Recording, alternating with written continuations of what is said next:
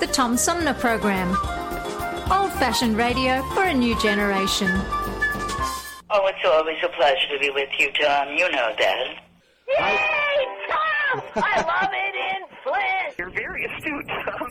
Not an easy question. I'll debate Andy Dillon on your show. Well, uh, that's a very good question. Uh, hello, darling. This is Elvira, Mistress of the Dark, with Tom Sumner. I'm all right, Tom. How are you? Hey, lucky day, Mr. Sumner. Ciao, Tom. How are you today? That's a good question. Hi, this is actor comedian Joe Nipote, and you're listening to the Tom Snyder, uh, Tom Smothers. Uh, I mean, I'm sorry, what's his name? Oh, Sumner. The Tom Sumner Program. Good morning, Tom. How you doing? Hey, at least I got the Tom part right. The Tom Sumner Program.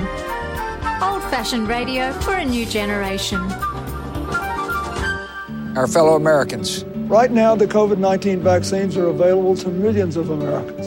And soon, they will be available to everyone. the science is clear.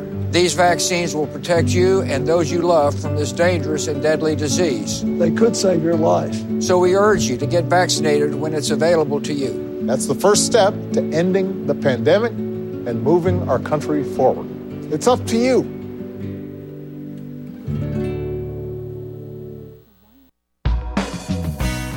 MTA Flint is nationally recognized for continually seeking to provide sustainable, reliable, and cost efficient transportation for individuals throughout the region. Through work related and non emergency medical transportation and your ride services, MTA is moving people with future and alternative fuel technologies.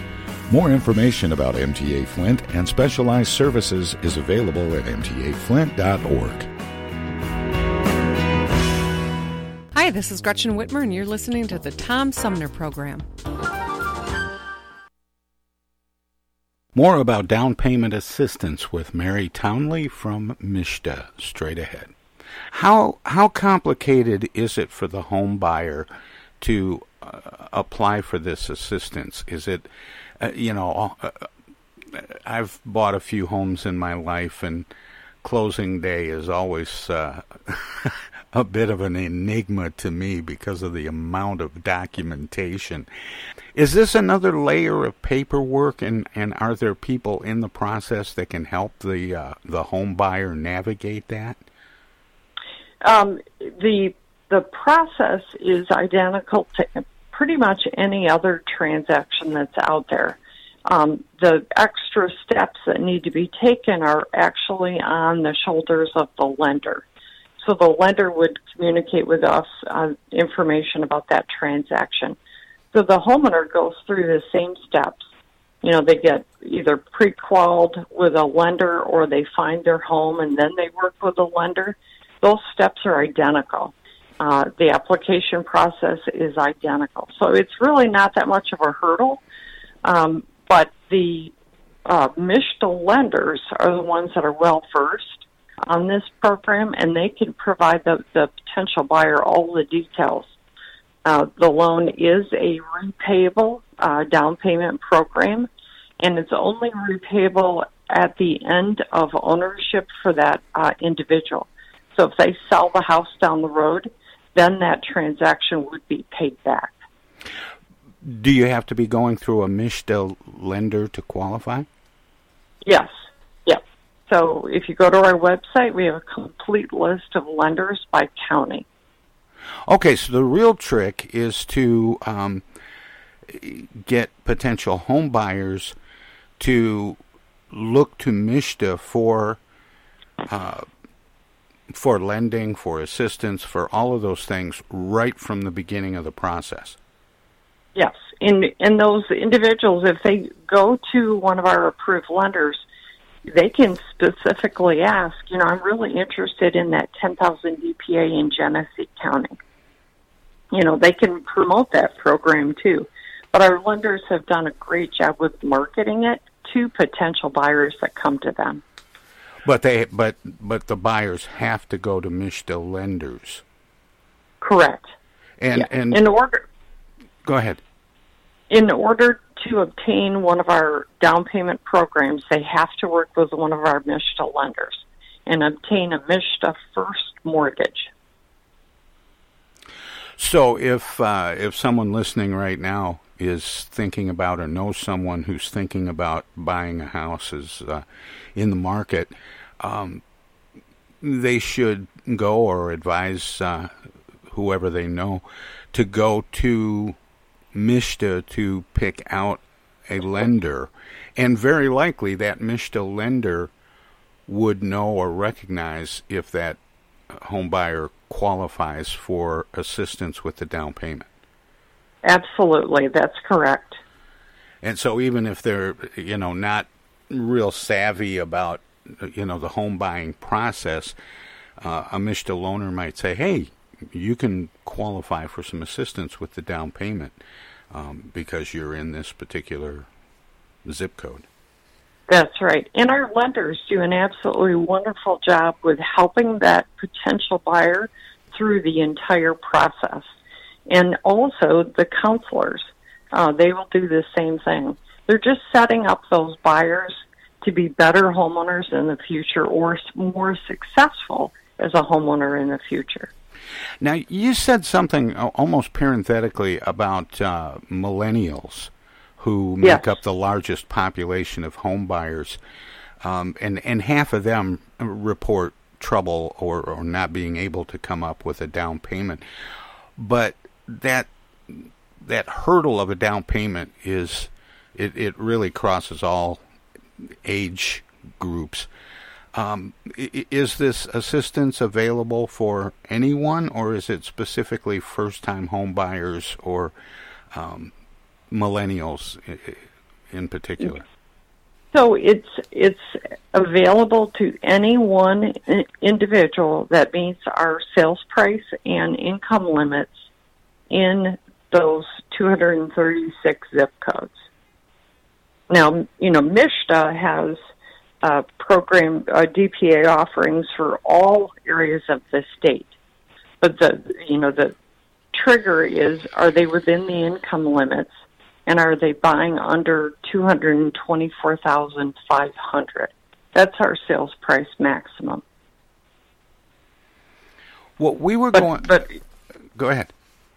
You know but again it's it's available to anyone individual individuals that meet those criteria I'm talking with uh, Mary Townley. She is the um, director of MSHDA's Home Ownership Division. MSHDA, of course, is the Michigan State Housing Development Authority. Um, Mary, we were going to be joined by Elise from Airfoil, and, and I think I clicked her, and please uh, apologize uh, to her uh, for me. But what is their role in this? Um, Airfoil assists us with, you know, public engagements, um, with uh, marketing, and uh, they partner with our PR firm, which is Parish. Okay. All right. Well, my apologies to uh, Elise when you talk to her. Um, uh, no problem. Mary, uh, with um, with uh, all of my guests, I offer the opportunity to let listeners know where they can find out more about what we've been talking about. What's what's the first step? Um, going to maybe the the MSHDA website. Uh, that's uh, probably a great start. Uh, go to um, michigan.gov forward slash MSHDA, M-S-H-D-A, and then hit the uh, tab that says Home Buyers and that homebuyers will give them detailed information about our first mortgage programs and our our down payment programs. Is is there a timeline for this? Uh, you know, is it first come first serve? Is uh, or no? Is it's, it you know ongoing? indefinite? Yep, it's ongoing, uh, indefinite. Um, you know, our our goal is to uh, increase home buying in those certain geographic locations to assist you know those uh, individuals that in the past have been underserved. How was this program funded? How was it made available? Does this have anything to do with uh, uh, pandemic uh, relief funds? No, it does not. We are funding this with bonds, uh, just like all of our other programs that we offer. Well, it it sounds like a great program, Mary, and thank you so much for spending time with me this morning to uh, let people know about it and to explain it a little bit. All right, no problem. Thanks, Tom, for having me on. Take care. Thank you. Bye bye. Again, that was uh, Mary Townley. She is the um, director of uh, MSHDA's Home Ownership Division. The program is uh, an opportunity for people uh, looking to buy a house that meets certain qualifications and, and work through MSHDA lenders to get ten, up to $10,000 in down payment assistance. Um, and that money uh, doesn't have to be repaid until the homeowner uh, pays off the mortgage or sells the home. So, anyway, um, with that, we'll have more of the Tom Sumner program straight up. Old fashioned radio for a new generation. The Tom Sumner Program.com. The Tom Sumner Program.com. The Tom Sumner Program.com.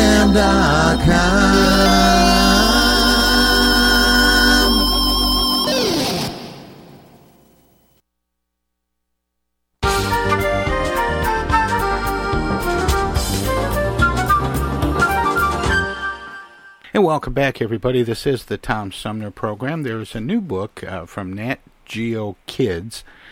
The um, it's called Unforgotten: The Wildlife of Dian Fossey and Her Relentless Quest to Save Mountain Gorillas, and it's um, written by uh, author and children's book expert Anita Silvey, who joins me by phone. Anita, welcome to the show. Thank you so much for devoting this to uh, to somebody who tried to save mountain gorillas. Well, it you know if if if she were the only one, you know I, I I can't help thinking about and you've written about uh, Jane Goodall. Um, Mhm. How how do the two uh, compare in your opinion? Well, Jane Goodall, Diane Fossey, and Biruté Galdikas, who, by the way, studies orangutans in Borneo, they are all proteges of Louis Leakey, the anthropologist. And he discovered bones of early man. And what he wanted was he wanted researchers to go out in the field and observe those animals that are closest to us in DNA because he thought it might tell us a lot about how early human civilization operated. So chimpanzees have 99% of our DNA and gorillas 98% of our DNA. And so Jane Goodall was the first. Um, she, by the way, she had no um, scientific training at all. Um, she will go on, by the way, she'll get a PhD um, in Cambridge, but she didn't even go to college. But she was a secretary, and he um, thought her powers of observation were wonderful, and he wanted to send out people who had no you know like no theory in their mind. They weren't going to be trying to prove something. They were simply going to be trying to observe what went on. So jane came first. She went to work on chimpanzees. That was so successful that um a few years later when he met dian fossey who who wanted to research mountain gorillas um he went and found funding for her and um you know had sent, was able to send her out into Rwanda um, to do that research. Jane, of course, is very much alive today. She's in her 80s. She's still involved in conservation. Um, Jane's the best known scientist, by the way, in the world today. She, you know, she made a place for herself in the international scientific community. Dian died at her research station, you know, in Rwanda. So she was never able really to go on and have that larger platform. But both are so similar in their devotion to the animals, their persistence, their courage, their belief in a cause greater than themselves. I mean, they're and and just their strength of character because you know they have to go places where people normally were not going. Women were not normally not going.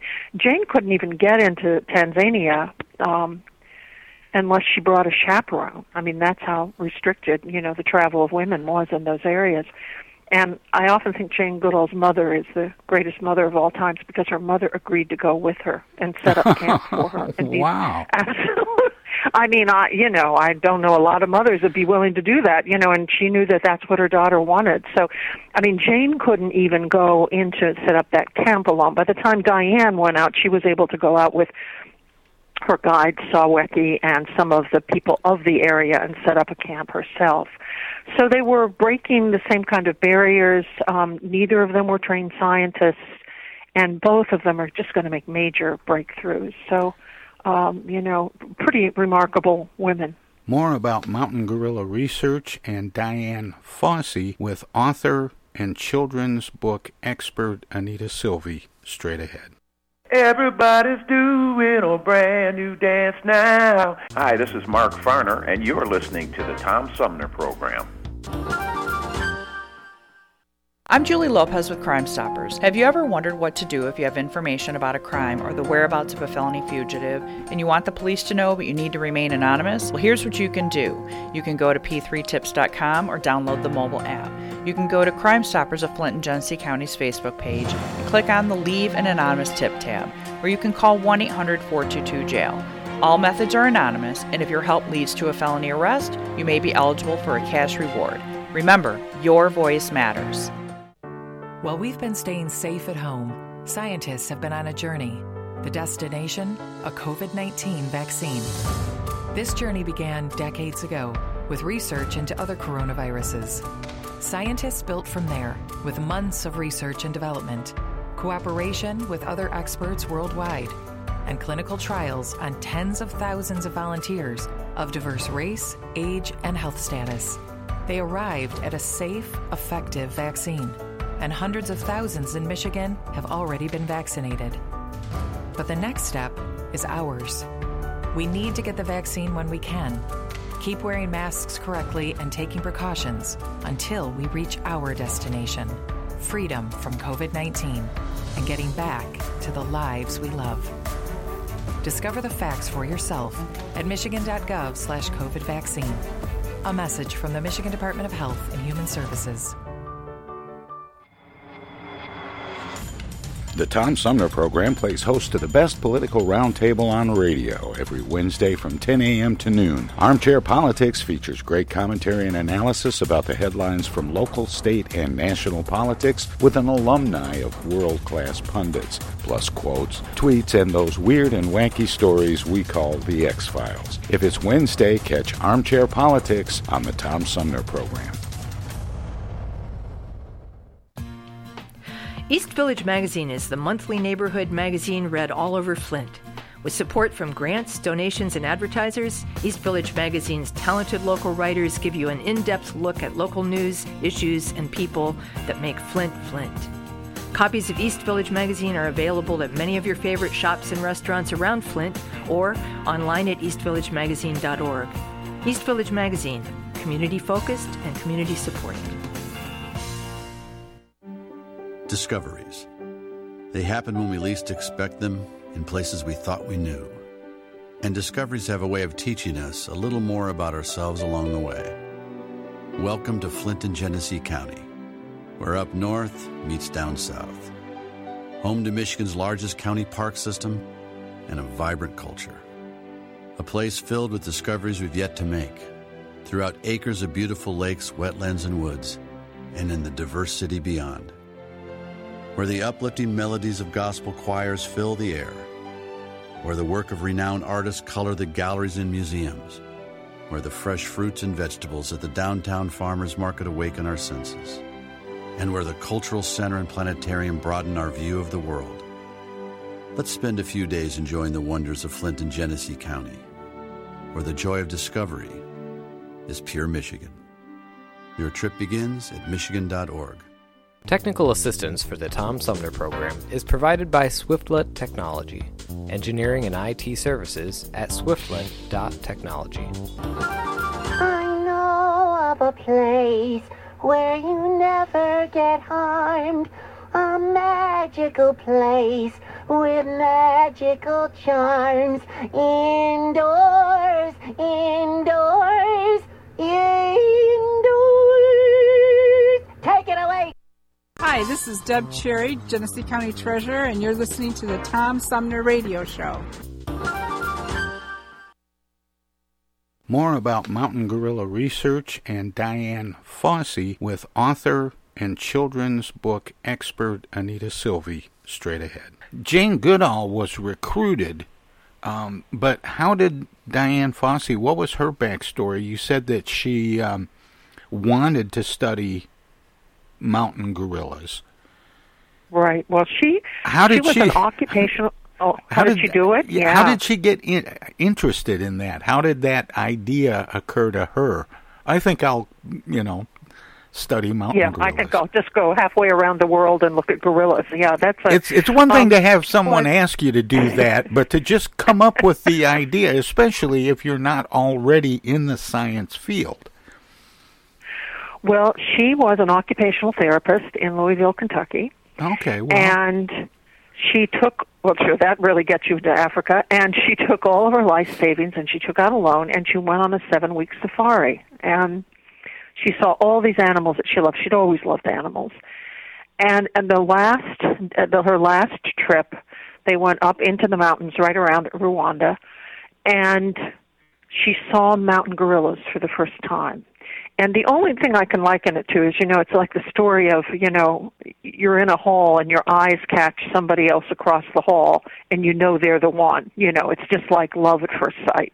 Well, that's what it really was. It was love at first sight, only her love was a gorilla. You know, she just became obsessed with these gorillas. And she went back to Louisville and started to write about them. She did newspaper articles, just local things, and, you know, um, but writing about them, about her trip. And then a small miracle happened. Louis Leakey came to give a lecture in Louisville, Kentucky. Now he's going to lecture about Jane Goodall. I mean, he's already sent one person into, you know, um, into a camp to do that kind of research. And so she brought her newspaper articles. She came up to him. She started to talk to him. She basically said, "I I want to research, you know, mountain gorillas." And he didn't say go away. He said, "Let's have breakfast." You know, he invited her to breakfast the next morning.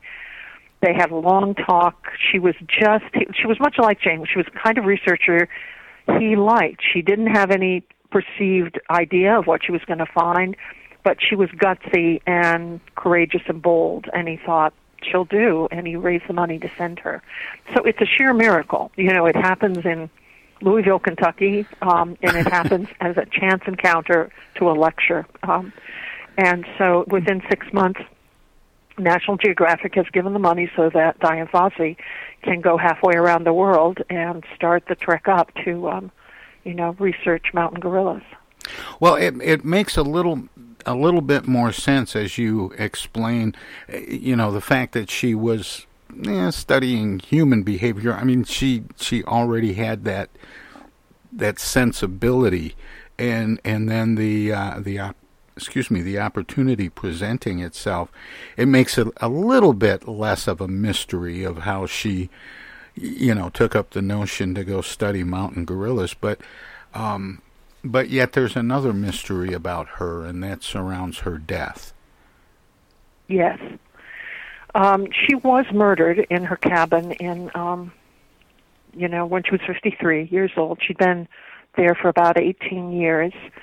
Here, Um, here in the states. They, no, no, in in the, her cabin in in Rwanda, Okay. her her Karisoke at her research center, Gotcha. and she had she had just gone back. She'd been in the states by the way. She'd been teaching at Cornell, and she you know had a really successful time there. And most of her friends, and even her friends in Rwanda, wanted her to stay in the states because by this point in time she had created enough problems with the government that many people were afraid that she might be killed. They told her that, in fact. I mean, she was told that um, that it wasn't really a safe place for her anymore, and but she decided she wanted to come back. She wanted to be with the gorillas. So she came back. She got a permit to stay for two years.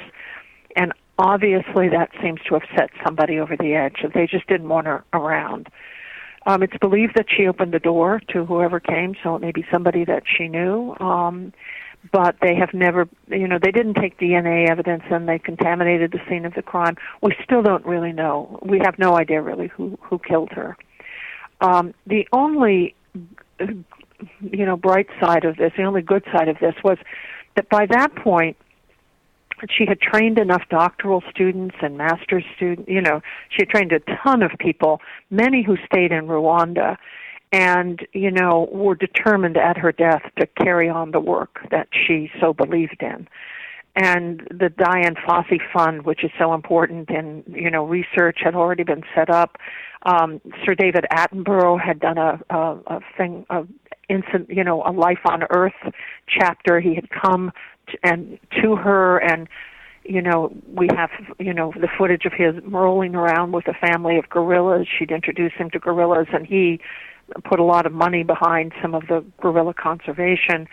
So she had done enough that her work would be carried forward. And i think that's you know very important. Um when she went there there were 275 mountain gorillas in that area. And today there are over 600 and every year they are increasing the you know the numbers are increasing in size. So um some of many of the things that she put into place really were very successful. It's just she was not there to see them. Her life is much more tragic. When you ask me what's the difference between Jane Goodall's life and Dian Fossey's? Dian Fossey's life is much more tragic you know. Um Jane Goodall's life is just one really of one triumph after another. And that that begs a couple of questions. One, um, what makes you think? Well, why why target a book like this to a middle school audience? Well, I I needed to tell them the truth, and I needed not to be sensational about it. Do you know what I mean? I mean, you know, I believe Yeah. I believe children, middle school students, and high, you know, high school students can take the truth, as long as you don't sensationalize it. So, um, I, you know, and, and I could not change the story. You know, so I, if I'm going to give the story of her life, then some of that has to be there. I, it is only a very small portion of the book, by the way. I mean, we, we we talked about it at length, but in the book, it is not a huge portion of the book. Most of the book is made up with what she found out about gorillas, you know, um, pictures of gorillas, a day in the life of a gorilla. Most of it is about kind of the joys of research and being with animals and what you learn there. So that's really where I focus the book. But I just have to, you know, at some point I had to they had to be able to understand why she might have been murdered. I had to have enough there that it would not be a surprise. You know, you don't want the ending, that kind of ending, to be a surprise. I think in the end the book is very optimistic because the last chapter ends on all of the work that she started that is carried on today and how effective it is. Well, I was so trying I to really I was trying to imagine Anita the the um you know the the the role modeling for young people who might consider going into research, especially uh, uh, exotic animals like this. Um, you know, with with a, a character or an inspiration that that decides to do this incredible thing and does some incredible things, and then gets murdered. Um, it Well- it it doesn't seem it doesn't seem like Well- the the kind of story that inspires people. I'm going to go study mountain gorillas in Rwanda. Well, well, think about so think about we write about our military heroes, you Sure. know, and they do extraordinary things, and some of them die in battle. You know, I mean that's not all of them, you know, but certainly, and that that that I mean anyone who would do this kind of research, um, they are taking extraordinary risks. You know, I mean, now there's I've no question. now you know? I I kind of oversimplified that um, to to lead up to what lessons can young readers take out of the Dian Fossey story. Well, I think at its heart, the Dian Dian's story is about somebody who a little later in life, not when she was 16, not when she was 18, but a little later in life, found something that she really loved and that she could really enjoy and revel in in all those 18 years that she worked there. And because she loved it, because she cared about it so much, she was able to preserve a species and make a change that she wanted to make. You know, that that and that you know, if any, you know, anytime you take up dangerous you know if i if i don't want to be in danger i stay in my office do you know i mean i don't even go walking out on the street so anytime that you take up things that could be dangerous um this this story could have been different. I mean jane goodall you know risked her life time and time again when she was researching in tanzania. It just she didn't you know she didn't end up falling off a cliff. She didn't end up you know some of those things happening.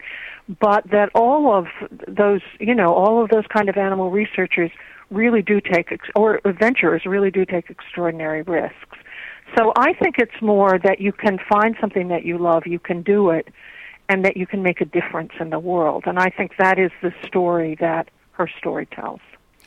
And this is um, interesting because it's uh, I, I, think the third in a trilogy that you're writing about uh, uh, women that included uh, Dian Fossey, of course, who we're talking about the book Unforgotten: The Wildlife of uh, Dian Fossey and her relentless quest to save mountain gorillas, um, but also your book uh, uh, The Wildlife of Jane Goodall and um, The Wildlife of Biruté Mary uh, Galdikas. Is that how you pronounce it?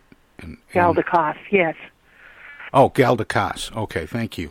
Um, and, and, I guess the the question for me, Anita, is um, there are a lot of great books being written about women right now. Women in the White House and women in the Bible. Uh, these are just some uh, where the the authors have been guests on my show. Um, what attracted you to this particular trio? Well, I was asked by National Geographic approached me when it was close to Jane Goodall's 80th birthday, and they had noted that um, there was no modern biography of her. You know, everybody just talked about her research with chimpanzees, but Jane Goodall has been, you know, an active conservationist and travels around the world and has fought for all animal rights. I mean, she's been an extraordinary advocate. And they wanted something that really brought in her whole life. I was attracted to it. I, by the way, I worked at the publishing company Houghton Mifflin that published the first books of both um, Dian Fossey and Jane Goodall. So, in the course of my work as a publisher, you know, I, I thought I knew something about this group of women who'd gone out to do research. Of course, that's always that's the trap of, uh, of you know you can laugh at that. I, I laugh at it now. Yeah, course, and, and I'm and forgive me, Anita, for laughing, but I, you know, I it, those always that sounds like uh, famous last words. I thought I knew something. Oh. I thought I knew something exactly. I mean, that you know, and of course, what you find out is that um, you you really don't know anything, and you're going to have to do you know uh, you're going to have to do a couple of years of research. And I always say that the the trick of writing for children is then you've got to go back to the stage you were in when you really didn't know anything because the only way you can effectively write for children is to write for somebody who doesn't know anything you know? So you've got to do the research and then you've got to kind of wipe it out of your mind and go back to create a, a kind of original story. But yeah i thought i knew something and um but you know it's it's led me to about 8 years of research about animal research and incredible women um, women scientists who who made a great deal of difference in, in the world. And you know, I think that you know, I mean, I would say to you, I I have great faith in children and and in their reading.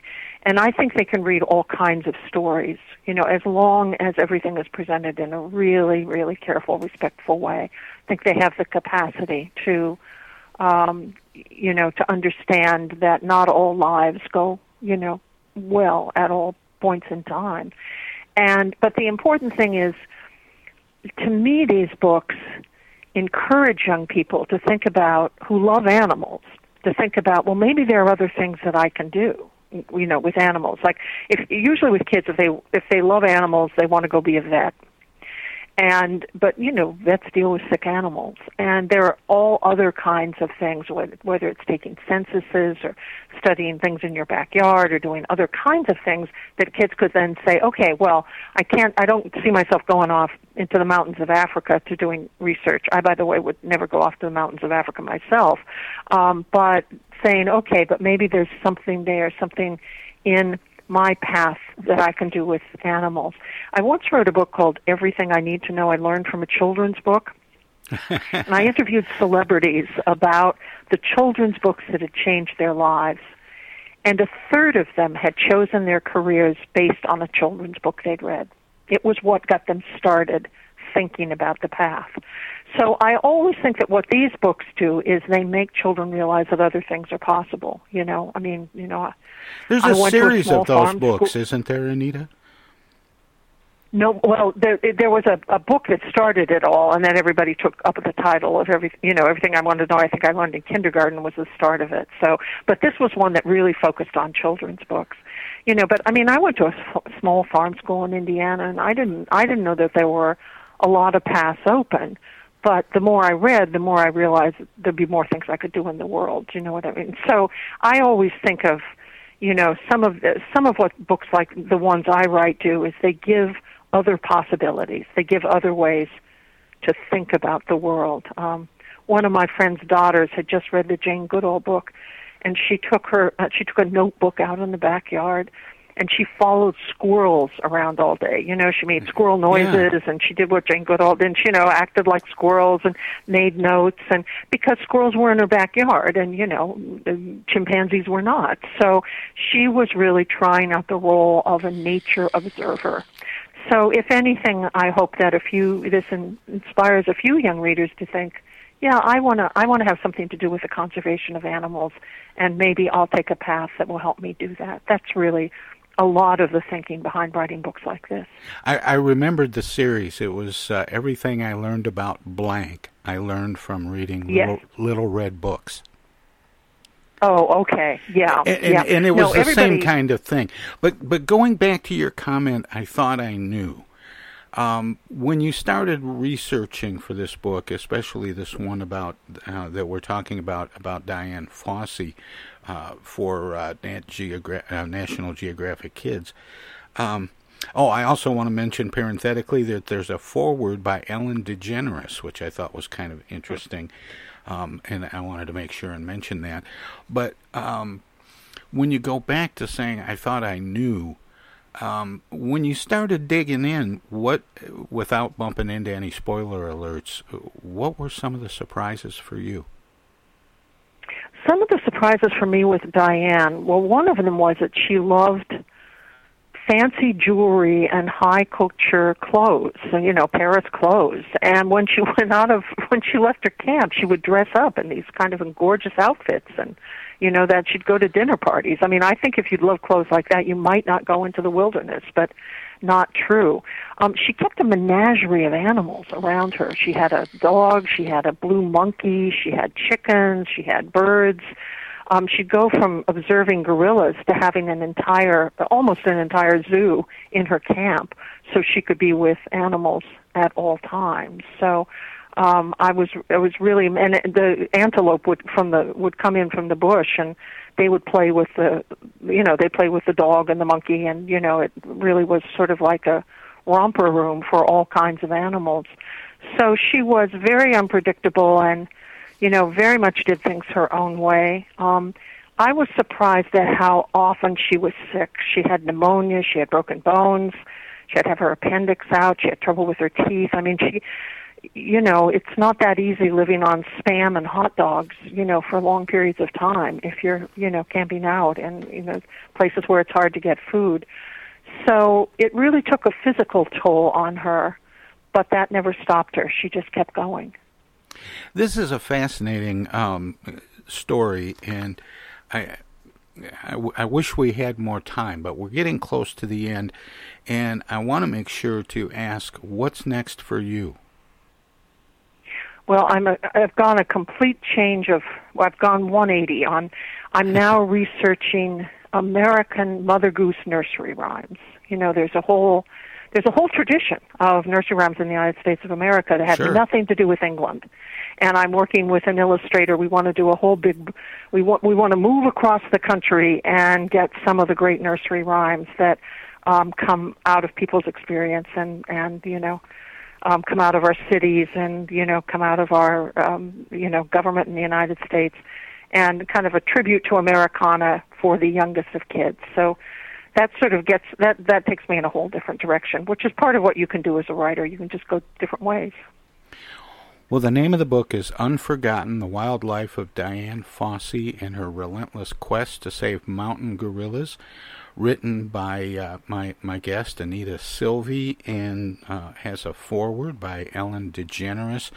Anita, I always, uh, before we wrap up, I always give guests an opportunity to let listeners know where they can find out more about what we've been talking about, about the book, about you, about your work, past, present, and future. Do you have a website? I do. It is Anita Silvey, S I L V E Y dot com. Well, that's easy. Yeah, it's not difficult. I'm also at an, a Anita Silvey on Twitter. If anyone wants to send me a note there. You didn't. You didn't have to go with Anita Silvey twenty three or anything like that. no, no, I got in early enough. I got in early enough that I, uh, you know, I, I, I, I teach college students, and I ended up on all these platforms much earlier than most people I know, just because my my students would send me, you know, invitations, and I didn't want to let them down, so I set up platforms that I didn't use, but I ended up therefore having early platforms, so that was great. Um, you know, as it turns out. Well, Anita, this has been a really fun conversation. Thanks so much for spending this time with me, Oh, thank you so much for giving the book the time. and and uh, keep up the good work. Okay, thank you. Bye bye. Bye bye. Again, that was uh, Anita Silvey. She uh, is the author of a book uh, from National Geographic Kids called Unforgotten The Wild Life of Dian Fossey and Her Relentless Quest to Save Mountain Gorillas. Um, she's a uh, children's book expert and uh, does some teaching, as she just mentioned, uh, in addition to her writing and research. Um, and with that, we'll have uh, more of the Tom Sumner program.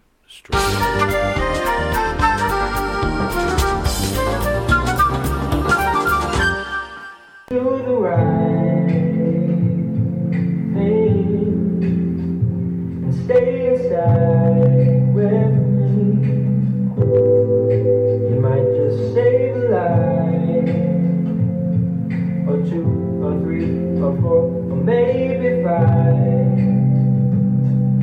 Let's save lives.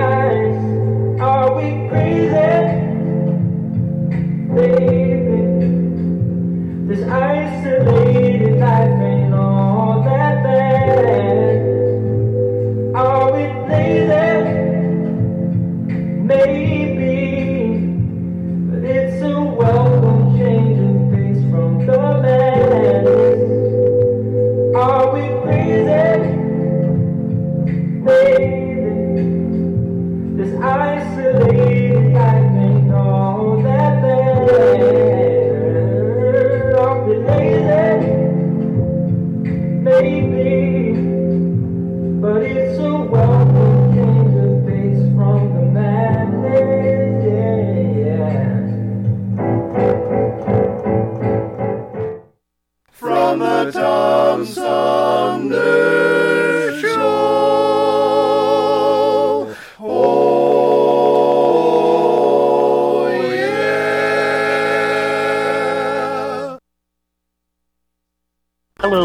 citizens.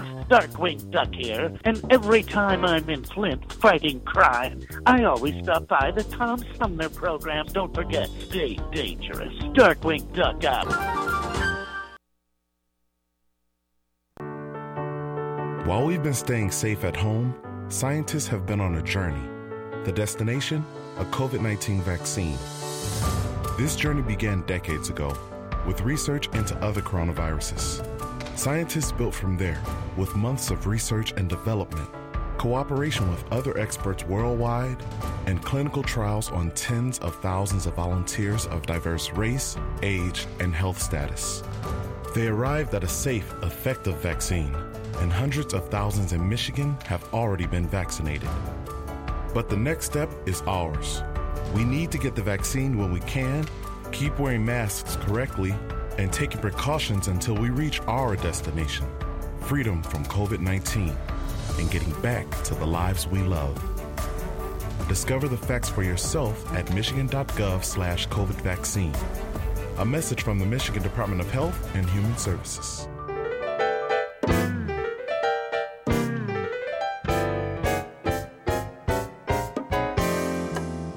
The Tom Sumner program has hosted live candidate forums for local, state, and national offices at bars, restaurants, coffee shops, and colleges. Armchair Politics has gone to Lansing, Frankenmuth, Birch Run, and Hell. Hell, Michigan, that is. We've done shows all the way to the Mighty Mac and back to the bricks. We've done remotes from a baseball stadium in Lansing, a grocery store opening in Flint, and from a moving train. We'd like you to tell us where to go next. You can write to us at TomSumnerProgram.com, call us at 810-339-8255, or contact us on Facebook. This is your chance to tell the Tom Sumner Program where to go.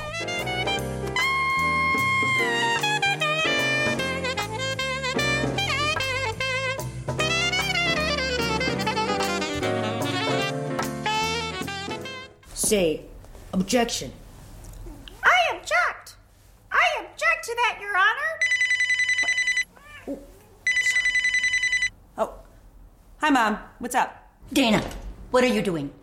Oh, you know, just um, Attorney General stuff. Listen, I have a legal question. What is it, Mom? I just got a call from the water company. Apparently, your father has not been paying the bill. I guess they're going to turn the water off because we owe more than a thousand dollars now. Can you believe it? Actually, I can't. So listen, we just have to send them $200 in edible arrangements gift cards, and that will keep the water on. Now, here's the legal question What is the website for edible arrangements? Mom, it's an imposter scam. Imposter scam. Is that .com or .edu? No, the call was a scam. Scammers will pretend to be a government agency or a utility company or someone else you might do business with. A big red flag is if they tell you that you can pay them using gift cards. So, when in doubt, ask for the information to be sent to you in writing. And never give a caller or someone you don't know your personal information or your money. If you do suspect an imposter scam, report it to my office at mi.gov slash agcomplaints. Okay, all right. And Dana, where do I file a complaint that my daughter hasn't visited in over a month? Does your office have a website for that? Okay, Mom, I'm hanging up now. I'm Michigan Attorney General Dana Nessel. Visit mi.gov slash agcomplaints for your connection to consumer protection. This is U.S. Senator Gary Peters, and you're listening to the Tom Sumner Program. Welcome to this presentation of the Comedy Spotlight on the Tom Sumner Program.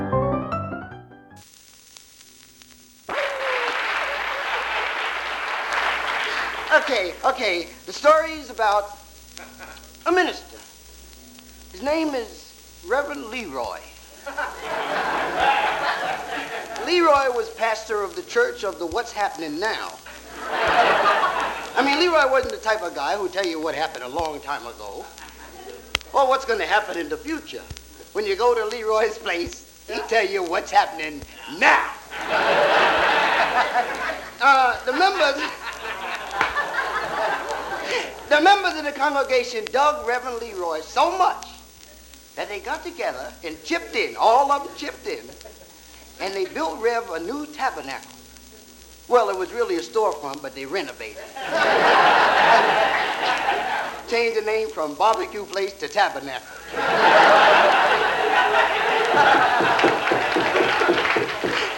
Put a big sign on the front.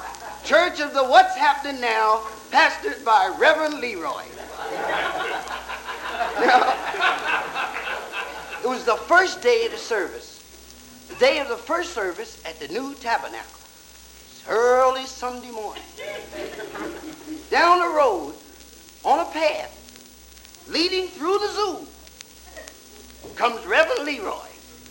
Now, this Sunday morning, the rain is falling down. Brothers and sisters, the rain was falling down, and the wind was blowing. Into the pouring down wind and the rain came Reverend Leroy. As he walked through the zoo, standing there in a cage behind the bars, looking out between the bars, it's a gorilla. now, you're laughing. You're laughing. Now, I realize that gorilla. But on the cage, on the front of the cage where it has the name of the animal, it said Go-Rilla. G-O, it said beware of the G-O-Rilla. That's Go-Rilla. Beware means watch out. Watch out for the Go-Rilla.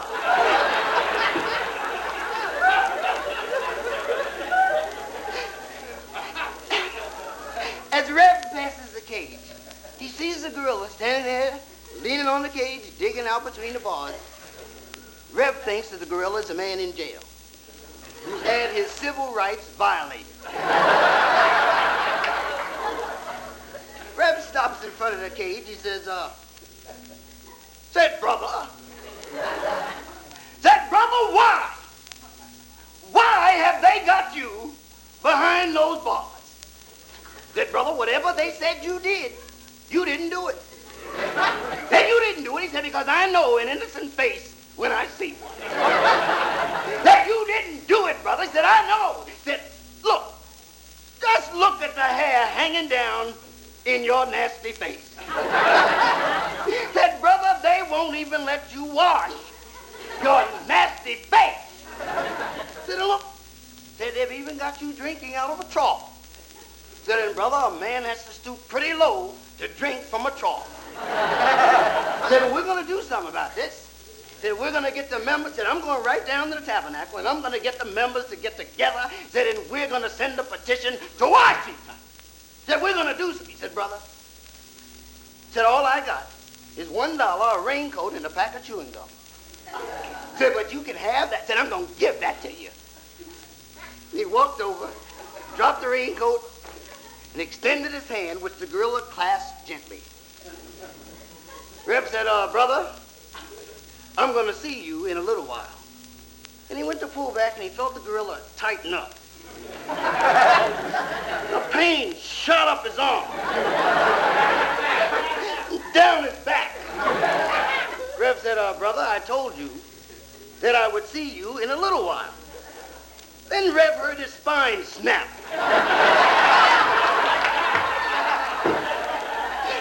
Rev said, brother, didn't I I would see you in a little while? And the gorilla snatched him inside the cage, betwixt the bars. Rev threw that small opening in the bars, broke both shoulder blades getting him in there. Then he cupped Rev's head in one paw, and he rained blows upon him with a 75-pound mass of hair-covered nut. the breeder said, brother, said, wait a minute. Said, hold it. And the gorilla snatched him by the neck. The gorilla had a handful of the man's neck. a handful of neck doesn't leave too much neck. Has anybody ever had a handful of your neck? The gorilla took him by the neck and he beat him off both sides of the cage. Then he slammed him around and slammed him down and jumped up and down and picked him up and flung him out between the bars. Rev got up.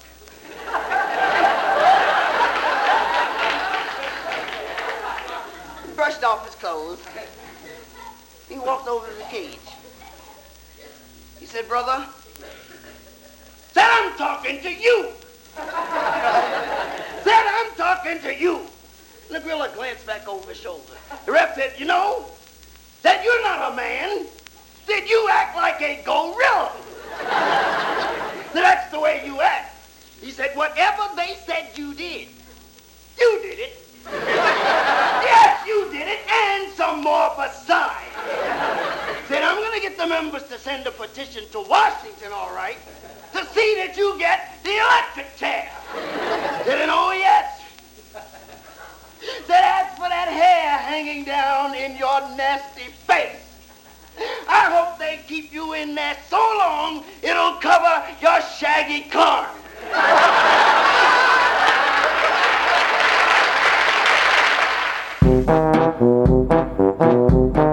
This was another Comedy Spotlight on the Tom Sumner program.